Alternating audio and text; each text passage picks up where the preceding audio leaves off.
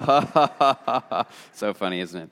Oh, um, we are kicking off a new sermon series here called the the Future of Faith, and it's just a couple weeks. But I kind of thought it'd be interesting to talk about what does faith look like in the future for us, for the church in America, because things aren't going so well here, if you haven't been paying attention. More and more people are becoming distrustful of the church. More and more people are saying, like, I don't, you know, I'm I'm I'm not part of all this. I'm not religious. I'm not spiritual. I, I want out. I don't want in.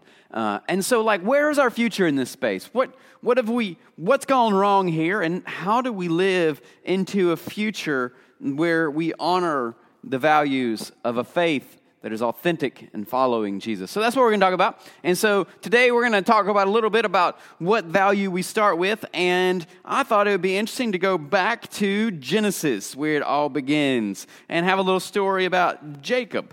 Now, if you know anything about Jacob, the Genesis is basically the story of Abraham, Isaac, and Jacob, and Joseph, uh, and how the how the story of God began, how the story of the people of Israel got started.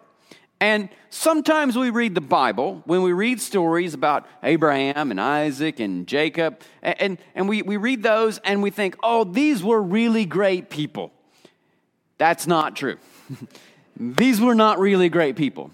Actually, these were people just like everybody else. They're not special, and that's kind of the point. Like, like they make huge mistakes, and yet still God is working in their stories. And so Jacob here is... Jacob's not a great guy. So Jacob basically tricked his brother. He deceived his father and tricked his brother out of his older brother's inheritance. And then right at, right before this story, we find him tricking his father-in-law to basically take his father-in-law's wealth with him and his daughters. So Jacob is like what we would call uh, um, habitual deceptive liar. He had some problems. And yet here we are. And verse thirty-two, chapter thirty-two, verse twenty-two says this. That night, Jacob got up. This is right after he's like, he's getting out of town with his father-in-law's sheep and goats and daughters. He's like, I'm leaving, I'm taking them. I'm going to get rich. That night, Jacob got up and took his two wives, his two female servants, and his eleven sons, and crossed the ford of Jacob. After that, he had sent them across the stream. He sent over all his possessions, because this is the story is what's going on. He just fled from his father-in-law, and he's going to meet his brother for the first time since he tricked his brother out of his inheritance. It's been a while. It's been a little while here. But his brother Esau wants to meet him. And so Jacob's like, what does my brother, does my brother want to kill me? So what he decided, he was like, I'm going to split up my family and all my goods. Some of us will be over here and some of us will be over there because I'm scared to death. And at least like he won't kill us all. He can only kill half of us. And maybe I'll be in the half that doesn't get killed. So that's like his strategy. He's terrified. He's scared. And he's sending his people over across the river. So Jacob was left alone. And the men wrestled with him. That's the way I say wrestle. I say wrestle. So... I'll say that a lot today. He's wrestling with him. That makes sense here. That's what we say, right? Um, when I lived up north, they were like, you mean wrestling? I can't even say it right. Wrestling? Anyway. When a man saw that he could not overpower him, he touched the socket of Jacob's hip so that his hip was wrenched as he wrestled with the man. The man said, let me go, for it is daybreak. But Jacob replied, I will not let you go until you bless me. That's familiar language from Jacob. I want you to give me something. I'm the important one here. You bless me. The man asked, what is your name? Jacob, he answered. And the man said, your name will no longer be Jacob, but Israel, because you have struggled with God and with human beings and have overcome. Jacob says, please tell me your name. But he replied, why do you ask me my name? Then he blessed him there. So Jacob called the place Peniel, saying, it is because I saw God face to face, and yet my life was spared. The sun rose above him as he passed Peniel, and he was limping because of his hip. Therefore, to this day, the Israelites do not eat the tendon attached to the socket of the hip, because the socket of Jacob's hip was touched by near the tendon. Now, this story here is like, it, it's it's mixed, right? In one way, we're like, wow, this is really cool. Jacob wrestled with God. The other side of the story is not so cool, because this is an angel from heaven coming down to assure Jacob that things would be okay. And what does Jacob do? Jacob grabs him and wants a blessing from him. Bless me. Why do we read this today? Because I think if we're going to talk about the future of our faith, we have to be honest about our past. Christianity, to a large degree in America, has become an experience of how do I get blessed? I go to church so God can bless me. I pray so God can bless me. I worship so God can bless me. I give my money so God can bless me. The whole experience of the church in America, to a large degree, has become, how can God bless me? And that's the way it's sold to a lot of people, right? I mean, you've gone to the church, you've gone to different churches that have been like, hey, you know, when you accept Jesus, your life will be so much better. That's kind of the story. That's how we frame Jesus. Accept Jesus and your life will be enhanced. It's really like an infomercial to a large degree. Like, you're a bad person. You are screwed up. Your life is suffering because you are a bad person and screwed up. But if you surrender and accept Jesus, then your life will be fixed and you will be on the pathway to glory. Right? Who's at the center of that story? Me. You. We are. At the center of the story of Christianity, the way that it's been framed in America is largely putting us on the throne of the universe. Saying, God loves me, and God's going to forgive you, and God will, and God will make your life better. No, no, no. And so that frames us in this certain way that now we live then our Christian faith out in the world, and it becomes about me. And we see this as evidenced in the church, right? When we have like arguments about what kind of worship we're going to sing, who's that about? About me. Do you really think God cares if we sing a hymn or sing a song on guitar? I really don't think God cares. So if we're going to be like, we're coming to worship Jesus, then that doesn't matter, right? But if we're coming to get blessed, if we're coming because this is about us, then it does matter a whole lot. If, do you think God is happy when everybody that possibly can comes into church and experiences God's love? God's probably happy about that. But oftentimes, we make it about us and like, well, I'm uncomfortable with them being in the church. Do you really think God's uncomfortable with anybody? No. And so like what we have done, because we have started the story about this is about how I'm going to be blessed. And so we go to the churches and we have the great experience and we get the emotional chills and we raise our hands and we feel good and we leave and we're like, oh, that service was so good. And we hear the word and we're like, oh man, the pastor was on fire. That was just so good. Like, I feel so good. Since when did Christianity be about you feeling good? Like, I don't find that in Scripture. We've made that up. Because ultimately, like, we want to be comforted, right? Because, like, genuinely, life is really hard. Life is hard. And we go through things that are hard. And we want some space where we're going to feel like we're comforted. I want to be comforted. And that's legit. Like, we do want to be comforted. But I think we're trying to find comfort in the wrong way. By seeking comfort in a way that, like, I want to feel good about my life. God, please make me feel good about life, my life. I think that actually goes against what we're trying to accomplish. That will actually, in the long run, set up a system where we can't feel. It's like a drug, you know? It's like it's like a high, where we set up a system where where I, I, I need to be comforted. And then, and then and like, well, I don't feel so good, so now I need to feel good again. Now I need to feel good. So we get on this, like, this cycle of like always trying to feel good and, and really expecting the church to make us feel good. And once the church stops making us feel good, once I or any other preacher makes you stop feeling good, what are you going to do? Well, there's a game on today, Sunday. I don't think I'm going to go to church today. And we stop. Why do we stop? Because it's about us feeling good. Now, what that does ultimately is it puts us at the center of the story and deteriorates our message to the world, because people can see right through that. People have really good B S meters, B S goggles, and they can see through it. And they're like, y'all are just about you. We're like Jacob, where we get this experience with God, and we're like, God, I'm not going to let you go until you bless me. And God's like, let me go. Let me go.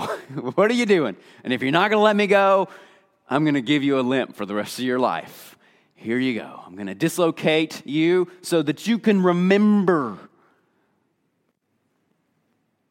But there's something else in this story, that even in the sense that Jacob is trying to be blessed, God is still generous. And God renames Jacob and gives Jacob the name Israel. Do you know what Israel means literally? Because it comes out of the story. Israel means those who wrestle with God. Have you ever have you ever known Jewish folks? They're they're they're amazing. I love I love Jewish folks, because like you, you if you haven't known Jewish people personally, you've probably seen it in movies and stuff. Like like how how how pe- how Jews can like argue with each other, like really argue. Like they're at a meal and they're arguing about God or about politics or something, and they're just going at it. They're just arguing, arguing, arguing, arguing, and then they stop. And they're like, hey, you want to have some tea and dessert? Yeah, yeah, let's go do that. Because like inherent in their faith is like this idea of wrestling with each other to, to try to figure out life. So we're going to wrestle with each other. We're going to we're going to go at each other. But then like we're done.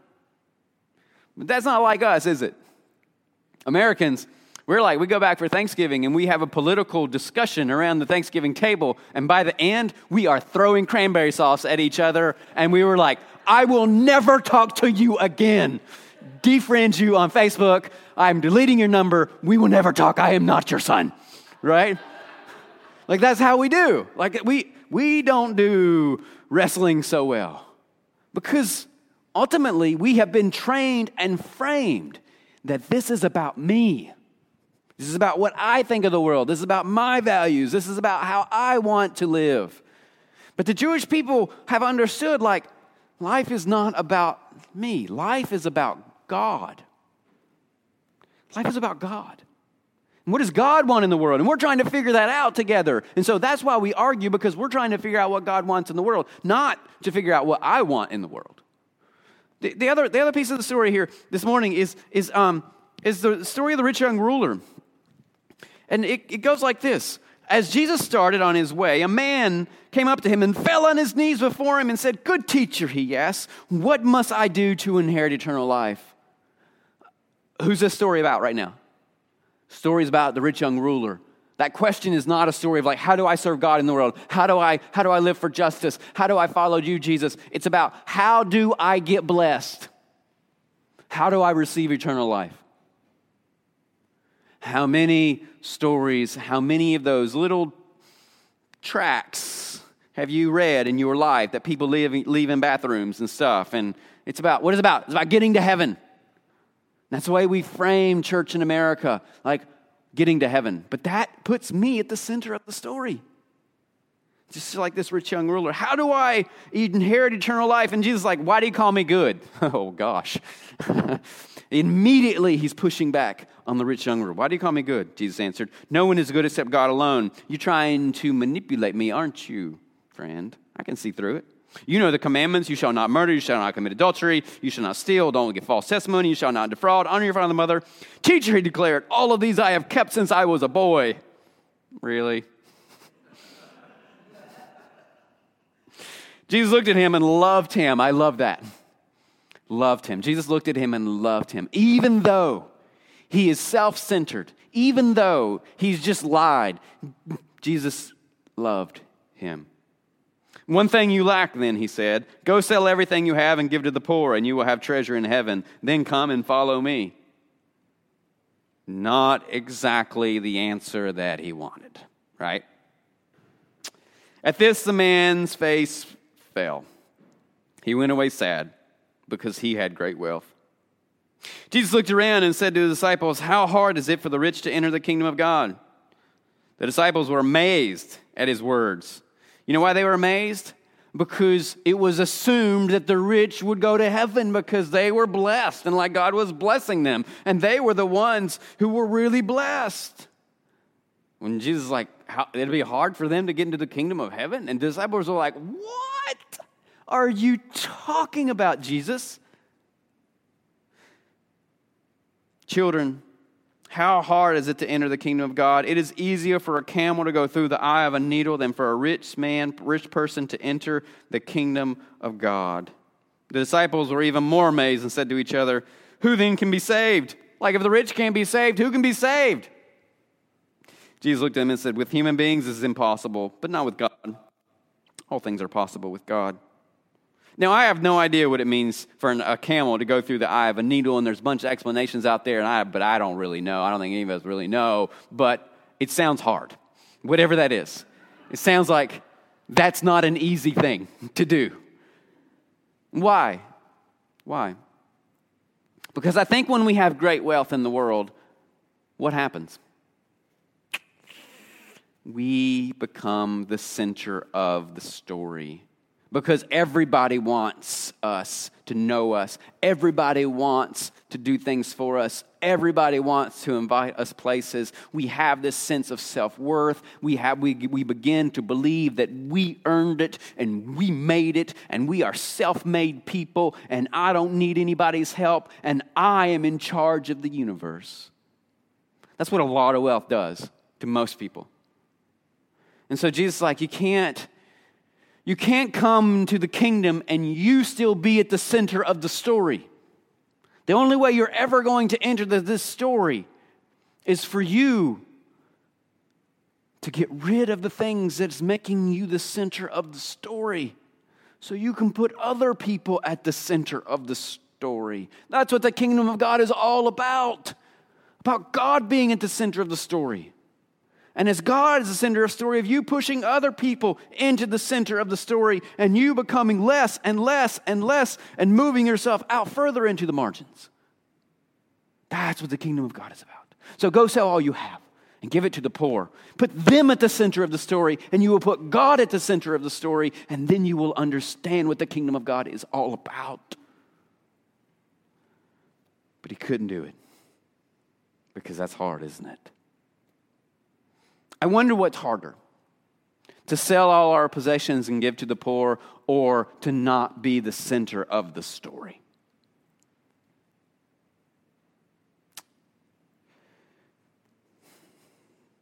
When we come to Jesus, I think we come with this sense of, I want to make my life better. I want to, I, I, Jesus, what can you give me?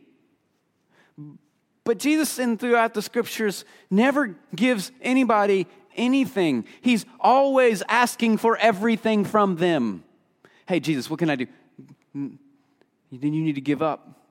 You need to carry your cross. Deny yourself and follow me. Put yourself second and put me first. Like that's how the story goes. But yet, we keep putting ourselves at the center. And we're like, hey, Jesus, hey, hey, hey, I, I'm at the center, but I'd like you to still follow me wherever I go. And that's kind of the way church operates to a large degree. And that is why I believe that more and more people are saying, I'm out. It's not about God. This is about y'all. It's about how you maintain your power. You think that God needs, like we think God needs a press secretary, right? And so we're like always defending God and always trying to fight for God. And and I don't think we need to do that. Sometimes we just need to be people who are like, I, I don't know the answer. I don't know. I don't know the answer to that. But oftentimes we find, right, the most religiously zealous people. Like this happens all the time. I, I'm always, it's it's it's it's sad, but like just this week, right, a story of some, yet another one of those who persecuted the L G B T Q community and founded organizations to do conversion therapy and to, to lead you them out of that. They turn up to be themselves gay. Like, it's like, oh, man, why didn't you just recognize that a long time ago and not harm people in it?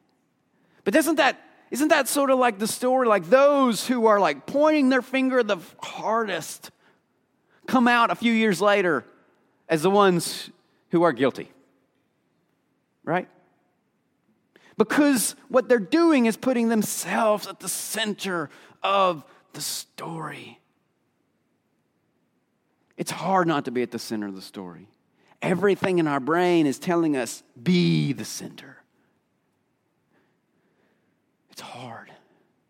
I think of, um, I think that the way that we do that, one of the ways we do that is by Jesus, well, doing what Jesus told us to do, by selling our possessions and giving to the poor.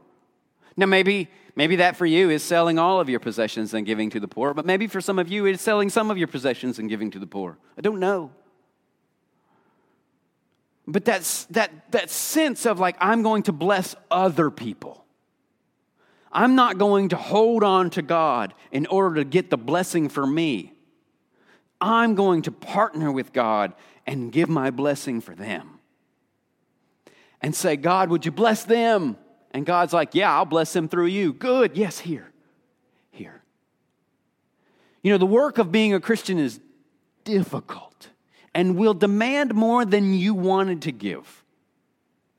The work of following Jesus constantly calls us to deny ourselves and seek the good of others. And in doing so, we will begin to understand what the kingdom of God is all about. I think the future of our faith is a faith with a limp.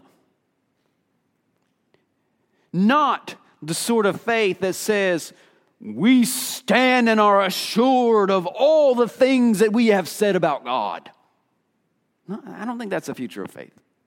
I think that is bound to failure. And we have seen over and over and over again, right? We have, we have seen people stand and on their soapbox and declare that slavery is of God's will. Eh, no, it's not. That over and over again we've seen these things. I think faith in the future is a faith with a limp where we come to this space where we recognize, yes, we have made it about ourselves, but it's time to make it about others. And so God, would you touch us? Would you give us a limp? Would you remind us of what this life is about, that we don't have all the answers, that we're not assured of all the things, that life is hard and difficult, and the best we can do is live in such a way to bless others. Faith with a limp. That we come to this space and we have hurt, and we have gone through things that are hard, and we don't have all the answers, we don't have all the solutions, but here's what we have: our love. And we give you that. I remember in this scene, um, have you all ever seen Braveheart? It's um, it's my favorite movie. I've, uh, maybe one of my favorite movies, and I've seen it, I don't know, maybe a hundred times in life. And it's a pretty long. It's a pretty long movie. So that's like thousands of hours of my life dedicated to this one um, Hollywood movie. And I may or may not be able to quote the whole movie to you if you watched it with me. And um, One of my favorite lines is when, when William Wallace is there and they're going to fight the English, and he looks out and he says, "I, you may die, but would you, uh, many years from now, give all the days from this day to that for one chance, just one chance to come back here and tell the English that they may take our lives, but they will never take our freedom." Like, that was my favorite scene. That I say that to my kids sometimes, and they're like, "What? What are you talking about? What are you talking about?" But thank you. But anyway, um... Anyway, where were we? Yes, Braveheart. There's this scene where after this battle, and you have to you have to watch the movie a couple times and like look into the background. But in the background, you see these priests. Now the priests were involved. The Irish, the, the Scottish priests were invo- involved in in like the, the battles, and they would bless people and they would pray before. But then, after the battle was winding down, you saw them in the background, these priests with these, these brown robes on, would grab the ones, the, the soldiers who are still alive, and they would pull, be pulling them out away from the battle to get them to the edges, because if the enemies came and saw that they were still alive, they would, they would, they would kill them. And so here the priests were dragging them out away from danger. Always remarkable to me, because that is the work that we are called to. to go into these dangerous places and pull out people who are suffering. And yes, we may get hurt in that. We could take a stray arrow. Some of those that we are pulling out may die on the way out. But I believe our call is, when there is a building on fire, we are the ones running in. When there is hurting and destruction, we are not the ones worrying about, how is this going to affect my life? How is this going to be for me? We are the ones that say, oh my God in heaven, bless them, have mercy, and we are going to go help. I think the future of our faith is that we have to be authentic people. Not putting on a show, not making it about us, but we truly have to have Jesus and the kingdom of God as our center and not be worried about us, me, you. Because people are suffering in our world.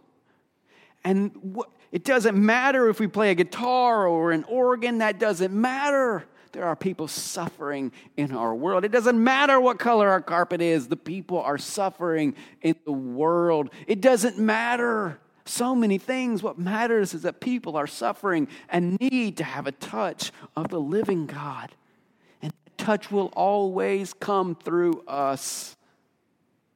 That is hard work, and we will get hurt in it. But let us not be those who make it about us and be like, well, you know, I tried to help somebody and they didn't want help. And so like, I, and that hurt my heart and I'm never doing that again. It's about us. It's about you. Let us be the people who say, I'll keep on. I'll go back into the battle. Pull out. I'll keep helping and keep blessing. I think that value will define us at our future and give our faith hope to thrive and survive. Today, how are you living your faith? Today, is, is faith in God about you, or is it about God? Are you holding on to God so tightly and say, God, would you just bless me? Or are you willing to hold on to God and say, God, would you bless them? Because they're suffering. Today, may we not be like the rich young ruler who comes to Jesus asking for something for ourselves and cannot deny ourselves. But let us follow Jesus with our whole will and whole heart, willing to deny ourselves, pick up our cross, and follow him in order to bring hope and healing to the world. Let us, church, have faith with a limp. Let's pray together as we prepare our hearts for communion.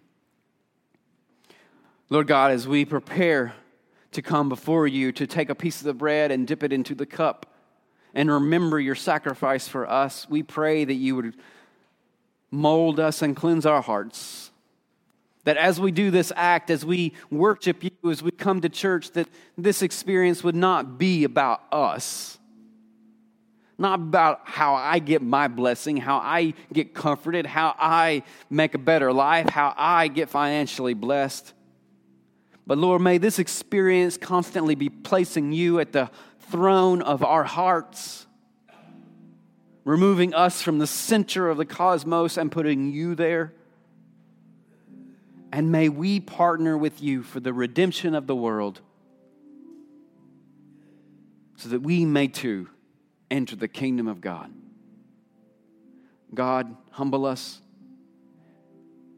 When we hold too tightly and want your blessings, would you dislocate our hip to remind us that this is not about my blessing. This is about how God will bless the world through me. In the name of Jesus, we pray. Amen.